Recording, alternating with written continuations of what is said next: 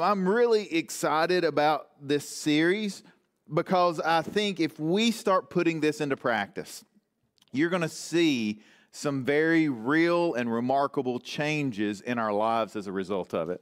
And that's not just hyperbole, that's not me just trying to hype it up. I just think this is one of the areas in our life that we are really missing the mark, that we could all do a better job in. Uh, we all face conflict. Uh, some of you embrace it, some of you don't mind it, and some of you will do anything you can to avoid it. Um, there's a, a, quote by Gary Thomas. He wrote The Sacred Marriage, and uh, this is what he wrote about conflict inside of marriage. He said, Conflict is certain. The fact that there will be conflict in your marriage doesn't mean there's something wrong with your marriage, it means that your spouse is still alive. So, just in case you were wondering, that's right.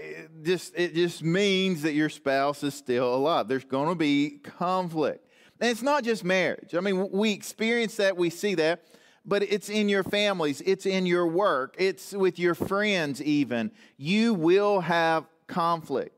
So, how do you deal with it? How, how do you kind of work through it? Uh, we've shared in this series, there's kind of two extremes. There's the uh, attack mode that so many people go into, where you start blaming everybody else. Uh, you get mad about it. You go kind of go on a rampage and and put your foot down, and yeah, that and, and that leads to assault, even in extreme cases, right where. Uh, there's fights and verbal assaults and physical assaults. You take it all the way to an extreme. That's why many murders happen, right? Because of conflict that gets escalated and escalated and escalated. And it goes, so that's the attack mentality. Then there's the, the escape mentality. And the escape mentality is it may be as simple as denying that there's even a problem, denying that there's even conflict. So there's just the denial. Uh, but then uh, it, it kind of can go and, and, and you know, it, it, it, can be the person just running away from the problem, just physically escaping. Uh, it's what happens when you, you, you have a, a, a, a fuss with your uh, spouse and they go and just say, I'm done, I'm leaving, and they go to the other room or they put their headphones in or they just go on a drive because they're escaping. That, that's the escape. Uh, you, you take that to an extreme, and that's the cause of many suicides, right? It's escaping from the pain, or at least they feel like that's what it's doing. So we see this, how we handle conflict, it can really have some pretty extreme uh, results based on how we do it. Um, and so I really, you know, want to just ask you we have conflicts that pop up each and every week in our life. How do you deal with it? It's a struggle to know how you respond. So, what happens uh, if you have a child that's bullied or made fun of? How do you respond? What happens uh, when you and your spouse get upset over something and you don't even remember or understand what the conflict is even about? How do you deal with it? What happens when you're treated unfairly at work and your coworker expects you to do all the work and you feel like you're being taken advantage of? What happens when you have a child that constantly, right, is doing the exact opposite of what you want them to? Oh, what happens when you have a neighbor who is always complaining and making accusations against you? I could go on and on and on. But the, the reality is, for so many of us, we encounter things like this and we're confused because we don't know the best way forward. And so that's what I love about the Bible. Um, is that it actually can it actually gives us a blueprint for how we handle situations like this and re- the reality is that there are times in our life where we must confront the problem and, and I know conflict is real. I know it's painful. But here's what I want you to know this morning that God wants you to use conflict not as a wedge to divide, but as a bridge to connect. And if you start viewing conflict that way, that it's a bridge to connect me with the other people, it's an opportunity, right, to, to grow in a deeper level of friendship. It's, it's an opportunity to work through the issue so we gain a better understanding of the other people around us. So, let me kind of review real quick, bring us up to speed, and then we'll take off this morning. Uh, the first week we talked about the, the most important thing we can do is to get God involved. Just start asking, okay, how can I glorify God in this? Take it to God in prayer. Just start seeking His will um, and His wisdom to help us through the decisions we need to make. And as simple as that sounds, we so often don't do that. So the first step is to, to take it to God. The second step is to really start taking responsibility for our part in the conflict.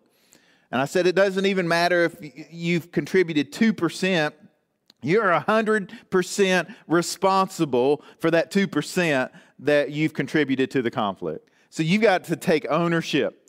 You've got to, you've got to kind of, you've got to get the log out of your own eye so that you can start uh, working on the next step, which is what we're going to talk about today. And it's how we gently engage uh, and actually confront the issue. Um, we've already acknowledged that some of the conflict that we face can simply be overlooked. But there are also times that we cannot overlook the problem. Um, in the book, uh, this Resolving Everyday Conflict, this is what Ken Sande said. He said, The Bible clearly says there are times when you need to address the other's shortcomings. Having confessed your own contribution to the conflict, helping others own their part is often your next step to making peace. And so it's really an act of love. It's an act of concern. It's an act of saying, okay, uh, there's a conflict here, and there may be a blind spot with this person that I'm in conflict with, and, and I need to take the step to help them understand how we can move forward. Now, you can raise concerns, you can make suggestions, you can offer possible solutions, you can pray for that other person, but I want you to understand that only God can really move in that person's life to help them respond. I think sometimes we think we have to be the Holy Spirit for other people. We have to nag, we have to remind, we have to help.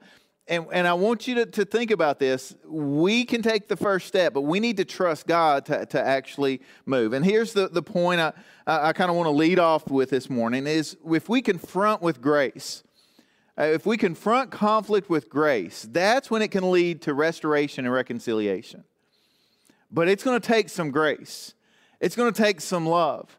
It's going to take some patience, some long suffering.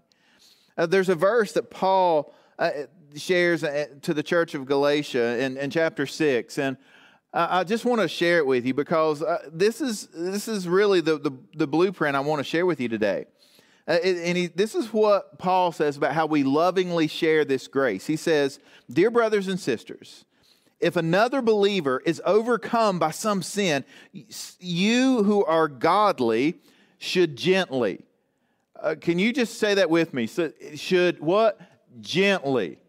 All right, so gently and humbly help that person back onto the right path. And be careful not to fall into the same temptation yourself.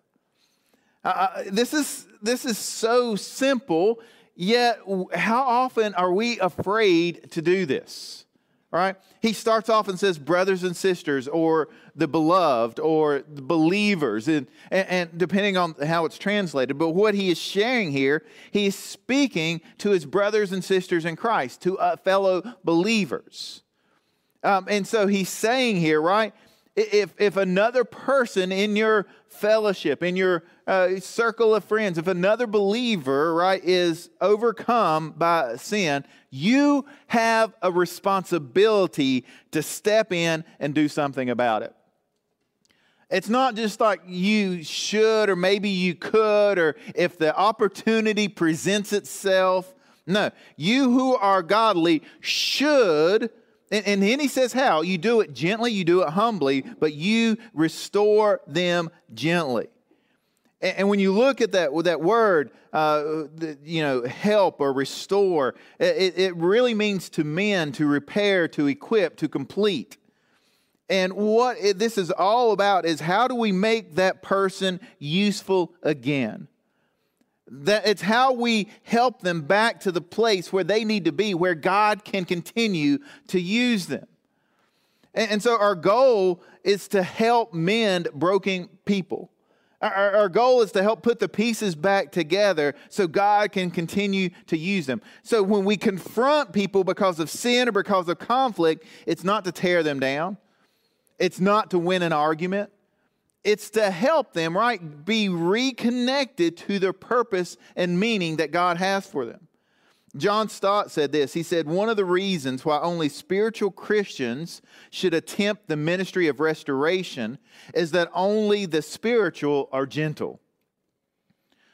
And, and the point he's trying to make is, you know, if, if you feel like it's your life mission to go and point out everyone else's problem, you're not the right person to do it. If you're not gentle, if you're not loving, then you're not really called to restore broken people. Uh, and I know what you, you know, and I know the, the most common objection to this is, but who am I to point out sin in someone else, right? That's judging. Why would I, I don't, the Bible, Matthew 7 says, do not judge others and you will not be judged. Who am I to tell anyone else what's sin and what's not sin, and I just need to mind my own business?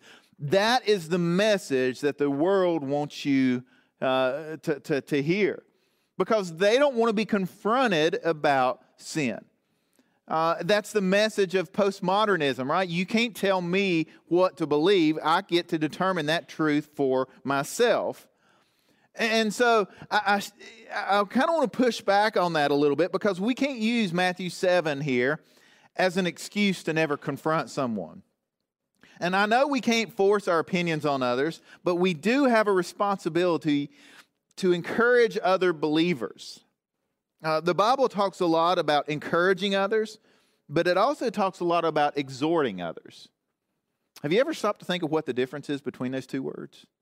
Exhorting and encouraging? Have you, have you ever really stopped to think about that? Because I think sometimes we use them interchangeably, but they're, they're, they're really two different words.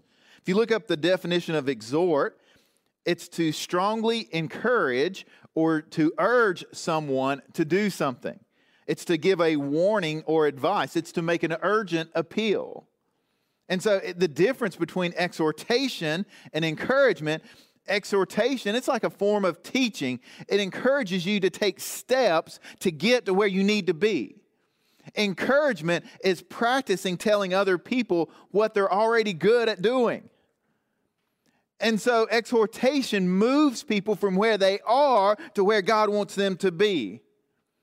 And encouragement is acknowledging where God is already at work. We need people who are exhorters in the church, who can see that where, where someone is struggling to help them see that th- there's a path out, there's hope. And so many times, conflict is about a lack of hope, uh, it, it's about frustration. It's about sin that has trapped them and got them in a place where they don't see a way out. And an exhorter will come in and say, Here's how you can make a change in your life. And so um, we talked, uh, you know, um, last week uh, about this that once we examine ourselves, once we check our motives, once we check our pride, then we can move forward and help others. Dietrich Bonhoeffer, a German theologian, this is what he said. He said, Nothing is so cruel as the tenderness that consigns another to a sin. Nothing can be more compassionate than the severe rebuke that calls a brother back from the path of sin. This goes against our modern way of thinking. We don't like this. We don't want to rebuke. We don't want to exhort. But that's the compassionate thing to do when sin has a hold on somebody. When there's a conflict and you've already looked at your part in it and you see that someone else is, is in the wrong here, it's compassionate to reach out and help them uh, back onto the right path. Uh, Tim Keller said this He said, We won't be able to winsomely confront someone if we think we are not capable of similar or equal sin. If we do feel we are above the person, our air of superiority will come through and we will destroy instead of restore. And so I think this, when we really step back, you know, Paul says we should gently and humbly, right? This is what Keller is saying here. He's saying, okay, we've got to be able to stand in a place and say, we're not better than you, uh, but we want to walk with you. If you simply, I mean, we, sh- we should be able in any conflict to look and say, I mean, if we would be able to look at it and say, that could be me. I could, uh, that really, I could see how that could happen to me. I could see how I could think that. I could see how I could feel that. If you're not to that place, then you've got to be very careful because you're going guns blazing, right? Ready to shoot down and point out everything wrong. And so eh, we've got to kind of step back and think about how we can be gentle and, and humble. And if you're still saying, well, Mike, it's not my responsibility, here's what Paul says in 1 Corinthians 5. He, he says it this way It isn't my responsibility to judge outsiders, but it is certainly your responsibility to judge those inside the church who are sinning.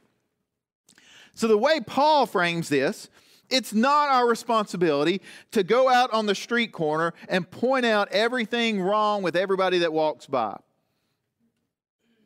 Right? I mean, if, if that's our view uh, of reconciliation, is to start going to everybody and telling them what they're doing wrong, then we've missed the whole point.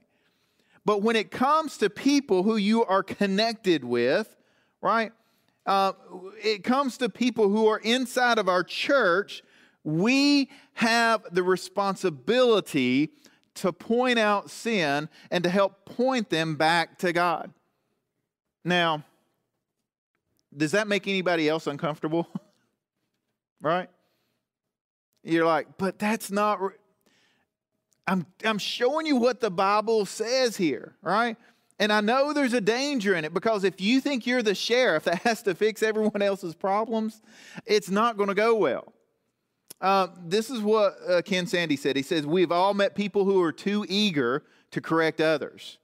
Although the Bible endorses constructive correction, it doesn't give license to go hunting for faults to correct. In fact, anyone eager to go and show others their sin probably isn't the right person for the job.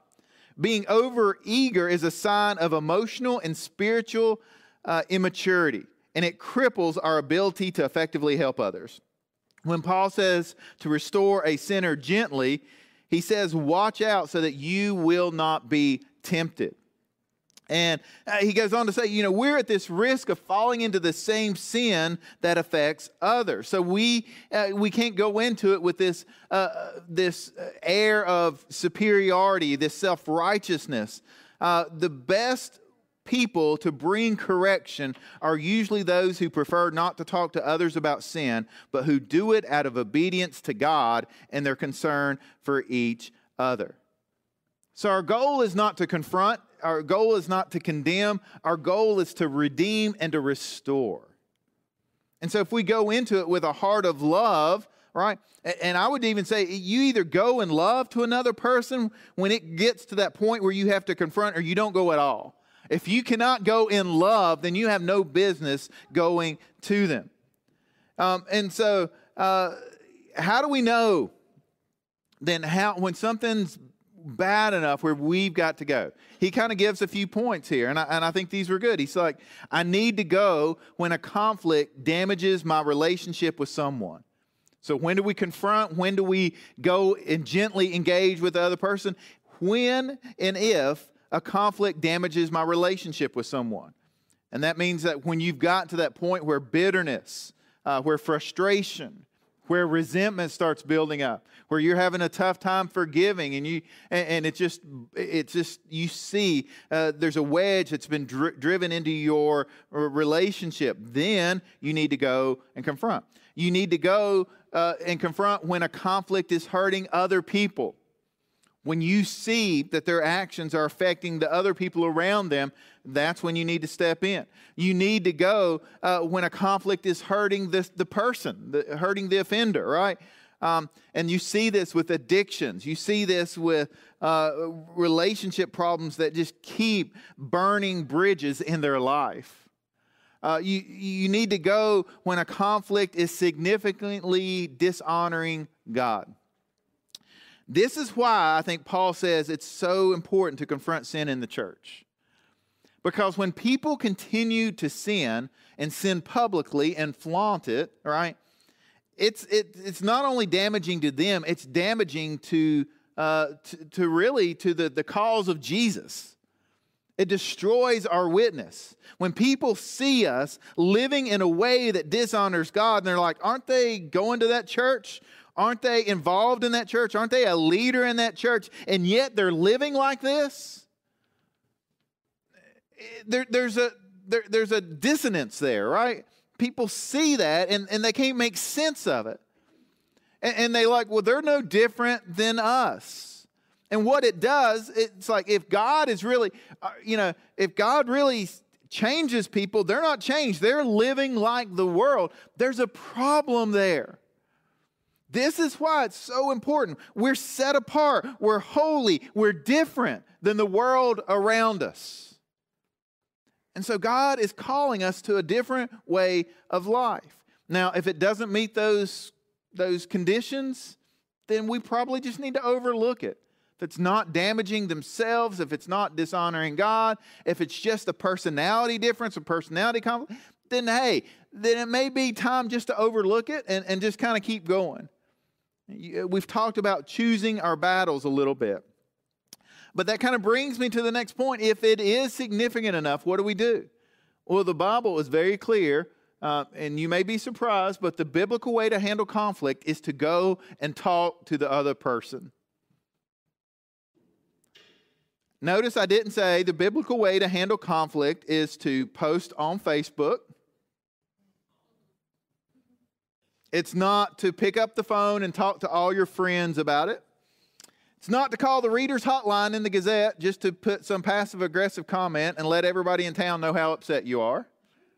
It's not to send off a nasty text message or an email to whoever you're mad about. All right. It's not to ghost the other person and act like they don't exist. What now? The biblical way to handle it is to go and talk to the other person. Well, I mean that how revolutionary is that? We actually have to talk to people? I mean, think about this. This is this is crazy because this is what we're losing in our society today. This ability to go and have a civil conversation with someone who you disagree with. Matthew 18 says this. This is kind of the this is such a, a powerful passage here in Matthew 18. If another believer sins against you, go, what's the word, next word? Privately. Facebook is not private, just so you know. And point out the offense. If the other person listens and confesses it, you have won that person back. Now, there are difficult times when a conflict has to be approached head on, and Jesus doesn't say, okay, this, try this and see if it works. Uh, he doesn't say, this is my suggestion. He says, go privately point out the offense. This is a command, right? This is how we handle conflict. And so I would say, too, if you notice what Paul said in Galatians, it's true here. He said, if another believer, and so what we're seeing, there's a standard attached for people who are believers and not believers. Um, and so we do handle things differently with people outside of the church. We do handle things differently with people who don't know God. Uh, it does take a little more tact. It does take a little more time, a relationship building sometimes to deal with people who don't know Jesus.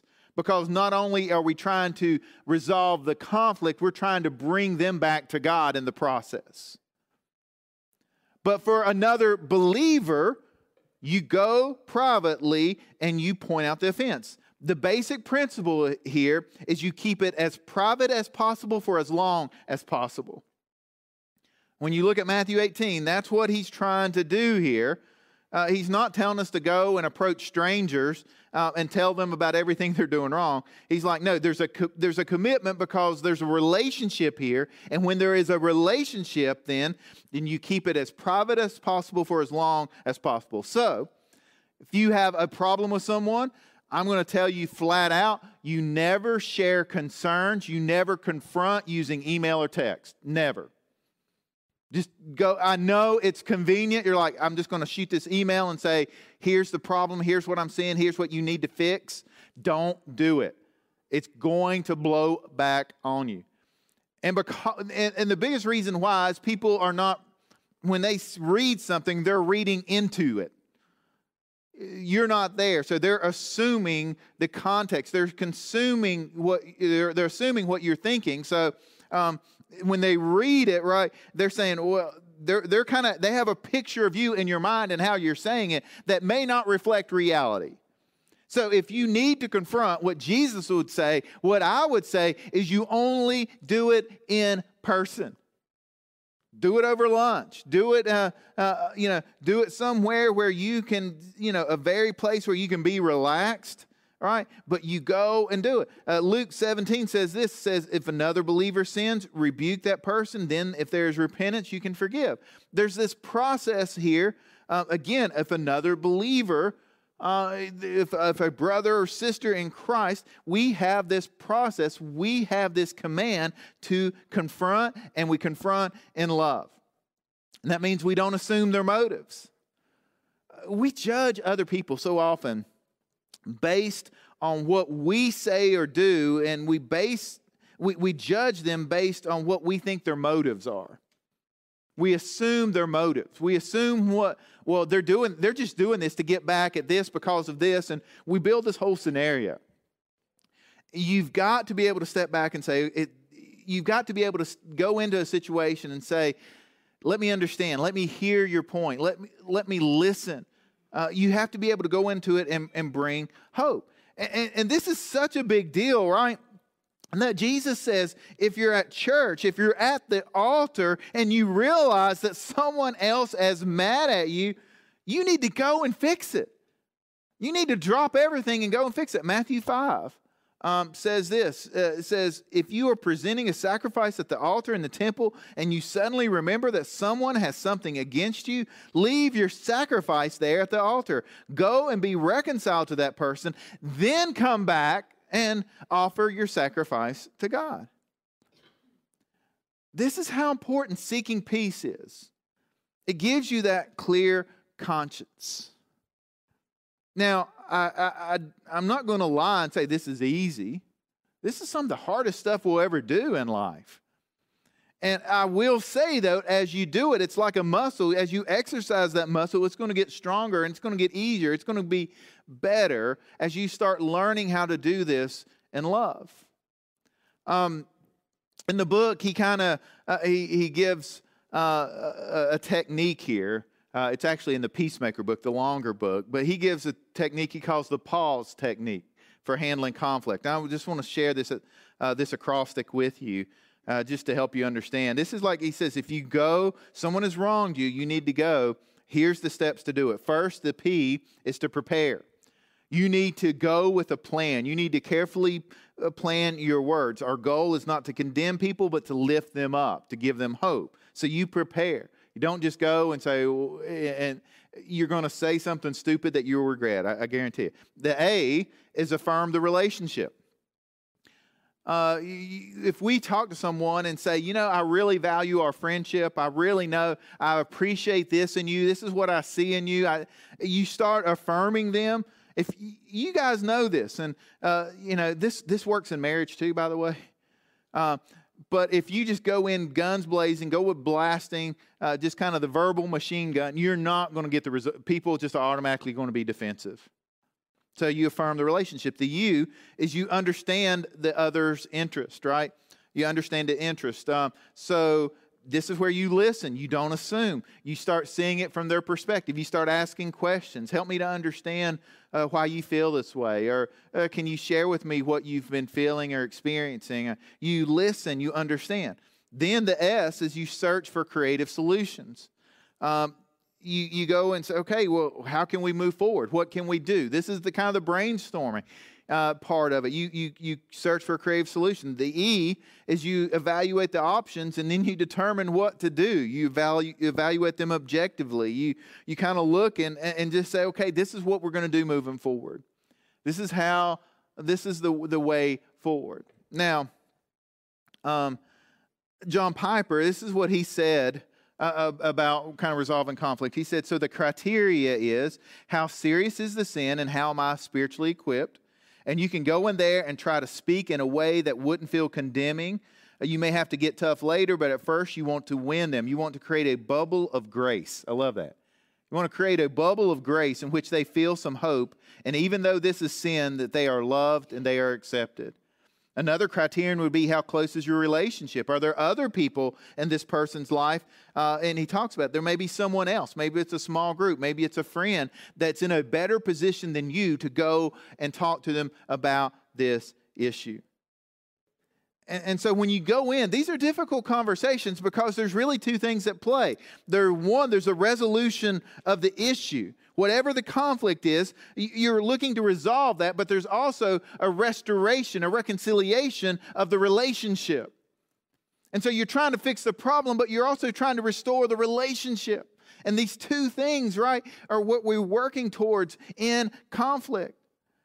James says it this way You can be sure that whoever brings the sinner back from wandering will save that person from death and bring the forgiveness of many sins. This is throughout Scripture that we have this responsibility uh, in the body of Christ to help others who are struggling.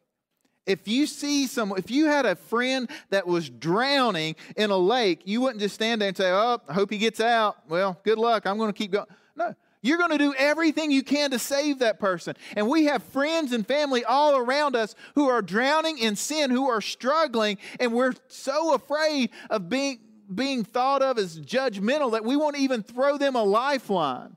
We won't even throw them the, the life preserver. We won't jump in to help them because we don't want people to think, uh, we don't want to hurt someone's feelings. We don't want someone to, to think that we're being judgmental. Do you see the problem? And that kind of brings me to this next point. It's not always going to go well. It's not always going to be well received. So, in those cases, you don't be afraid to get help. I would love to say if you follow this every time, it's going to fix the problem. You're going to hug. I mean, that's kind of the Hollywood sitcom model. You've got 30 minutes to to pose the conflict. I mean, and I, uh, this is how TV shows work. There's a conflict.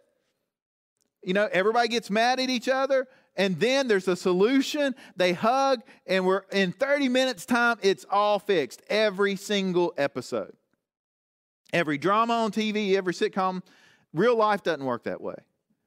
Real life, sometimes people will not respond. And that's why Matthew 18, uh, after it says, uh, you know, you go to that person and talk. And then verse 16, but if you are unsuccessful, take one or two others with you and go back again, so that everything you say may be confirmed by two or three witnesses. If the person still refuses to listen, then you take your case to the church.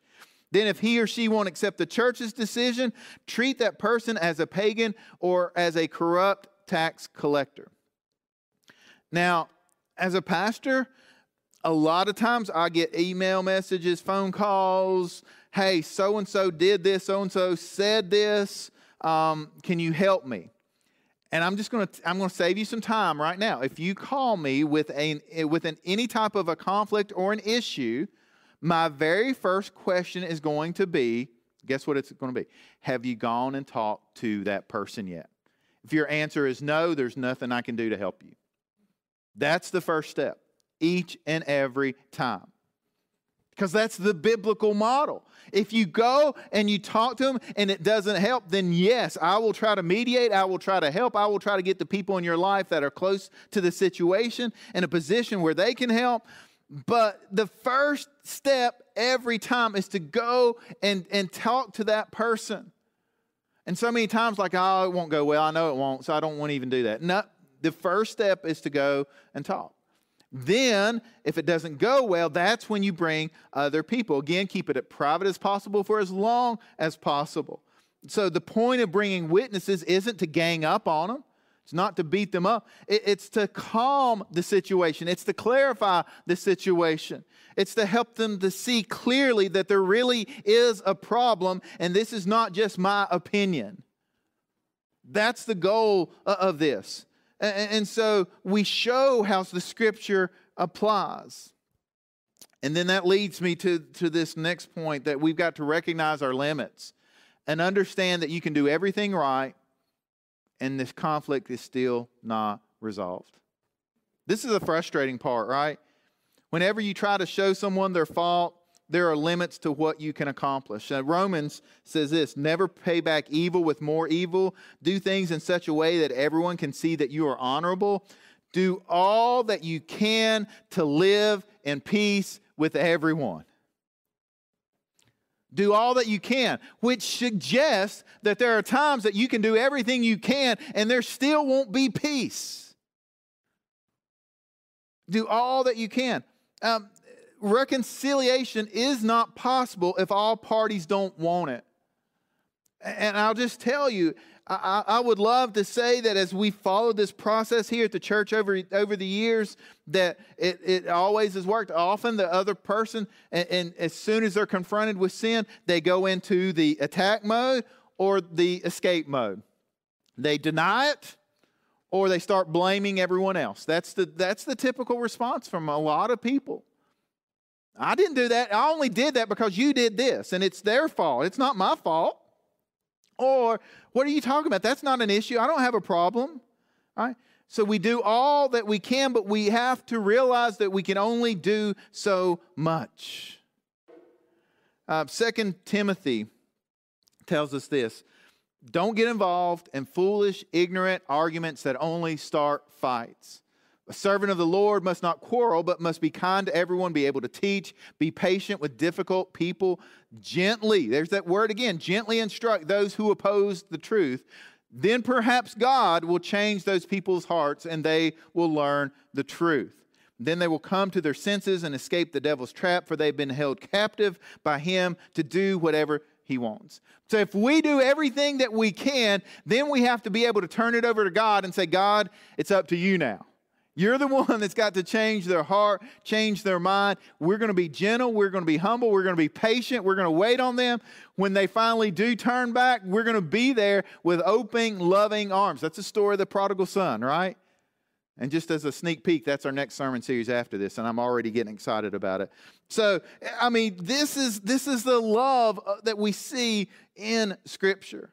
It's my job to gently instruct, but it's God's job and God's alone to change the other person. And so uh, uh, this morning, I, here's what I want to close with. I've talked this whole time about how we give correction. Can I close with saying, how do we receive it? There are going to be times in your life when someone comes to you and points out something that needs correcting in your life. I, am going to tell you right now when that happens, I don't know of anybody that, that hears that and says, Oh my goodness, thank you for telling me that. I just love to know that I've messed up. Um, this, I mean, this, if, if you're that way, you're weird. I'm just going to tell you. the reality is, when someone comes to us and points out something that we need to correct, I want you to be on guard because your first response is going to be to deny it or to blame someone else. Neither one of those is biblical. You receive it. I've learned this over the years. If someone loves Jesus and they love me, then I need to listen. They love Jesus, they love me. Now, if they love Jesus and they just want to tear me apart, then you know what? They can say anything they want and I'm just going to blow it off. but if they love Jesus and they care about me, then I'm going to, I need to, to listen to what they have to say. Even if I don't necessarily agree with it, I need to listen to it. I need to take it in. I need to pray over it. I need to examine it. I need to repent of those things that need repenting of. I need to confess those things that need confessing. And then I need to work towards reconciliation and restoration with the person who came and shared that with me. But the reality is, if they are coming to you to do something that's so uncomfortable, they're doing it out of love.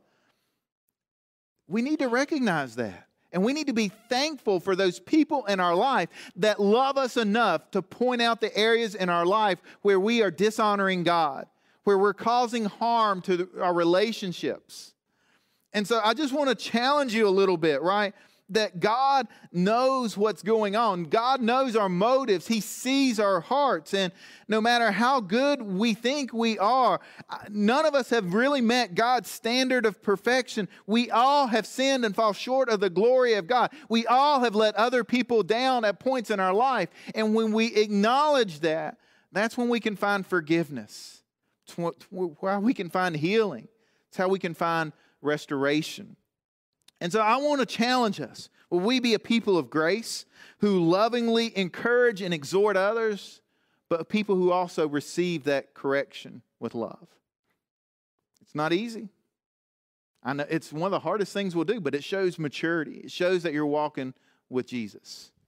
So, with that, let's pray and as we close today. Heavenly Father, as we walk with you, our prayer is that our lives would reflect Jesus. When people look at us and see us, that they would see a reflection of Jesus and how he loved and how he lived and how he led others. So heavenly Father, I pray that as a church that we would be known as people who are like Jesus, people who follow Jesus, people who uh, just are unmistakably followers of Christ.